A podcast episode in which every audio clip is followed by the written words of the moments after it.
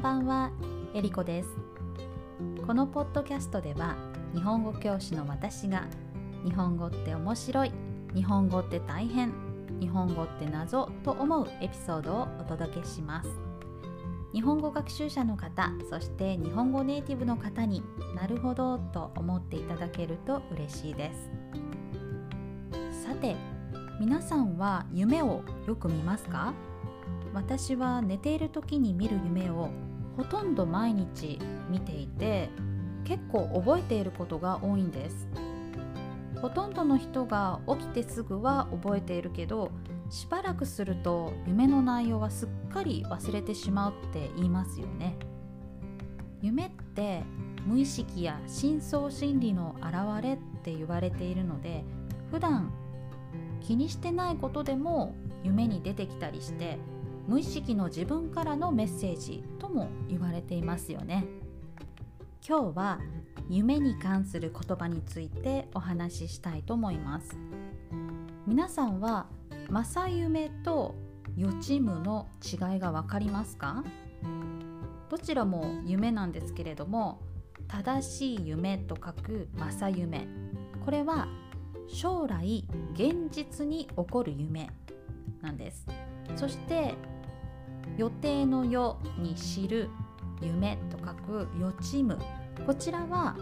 未来の何かを暗示するメッセージ性がある夢だそうです。正夢を見た場合は夢で見たことと同じことが起こるんですけど予知夢というのは夢の中と同じことが起こるわけじゃなくって象徴的なことを見るものらしいです。例えば飛行機が落ちる夢だったら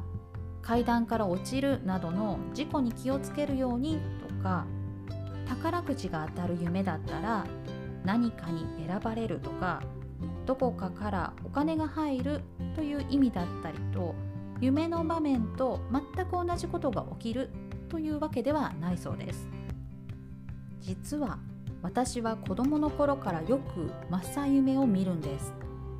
だいたい半年後の出来事を夢に見るんですね。私は引っ越しと転職が割と多かったので引っ越す前に次に住む町や家を夢の中で見ていたり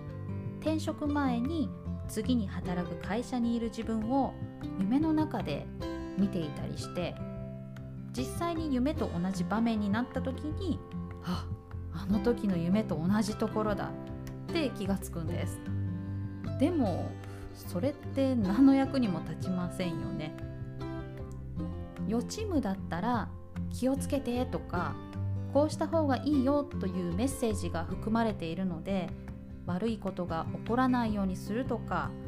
何かに迷っている時にいいヒントを与えてもらえたりしますよね。でも正夢ってすごく地味なんですよ。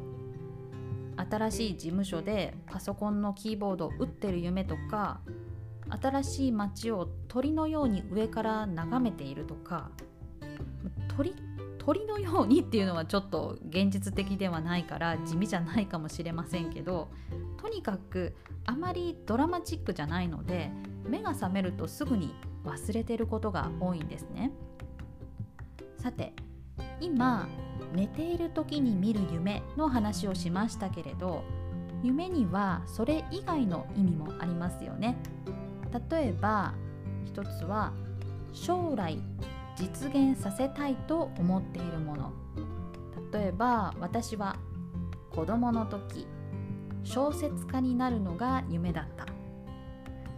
これは本当の話なんですけれども多分何歳かな？10歳ぐらいから大学を卒業するまであ違います。高校を卒業するまでずっと小説家に憧れていました。大学に入ってからは日本語教師になりたかったので夢が変わってしまったんですけれども子供の時はずっと小説を読んで憧れていましたね。そしてもう一つは庭で鳥を飼うのが夢だ。鶏のことなんですけれども 私は鶏がすごい可愛いと思っていて実はインスタグラムで鶏の ハッシュタグがついたものをずっとフォローしてるんですね。すごいいろいろな色とか形の鶏がいて面白いですよ。ぜひ皆さんも見てみてください。日本だと白くてトサカが赤いものが一般的なんですけれども世の中にはいろんな鶏がいるんです。もちろん日本で飼うとしたら日本の一般的な白い鶏を飼うことになると思うんですけれどもこれ本気の夢ですからいつか庭で私が鶏を飼ったら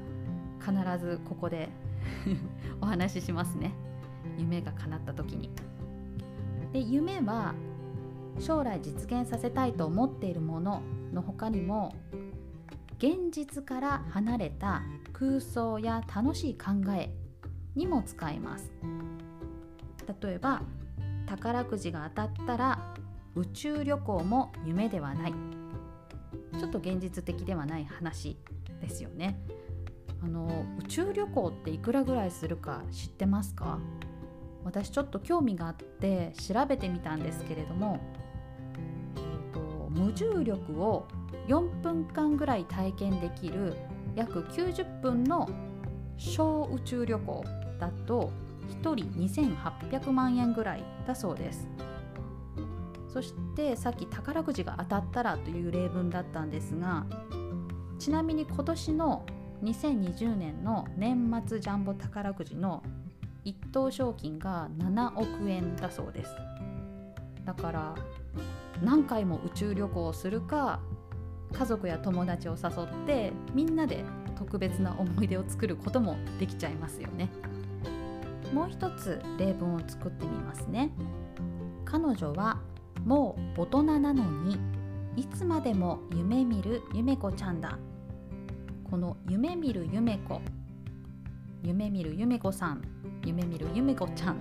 っていうと夢みたいなことばかりを言っている女の子をからかう言葉として使われています。だからあんまりいい意味ではないですよね。いい感じはしないです、うん、さて皆さんは寝ている時に見た面白い夢。そして将来の夢。今向かっている夢がありますか？もしよかったらメッセージで教えてください。私の鳥を飼うっていう夢が叶ったら真っ先にポッドキャストでお話ししますからね。それでは今日も最後まで聞いてくださってありがとうございました。また次回も聞いてくださると嬉しいです。ではまた。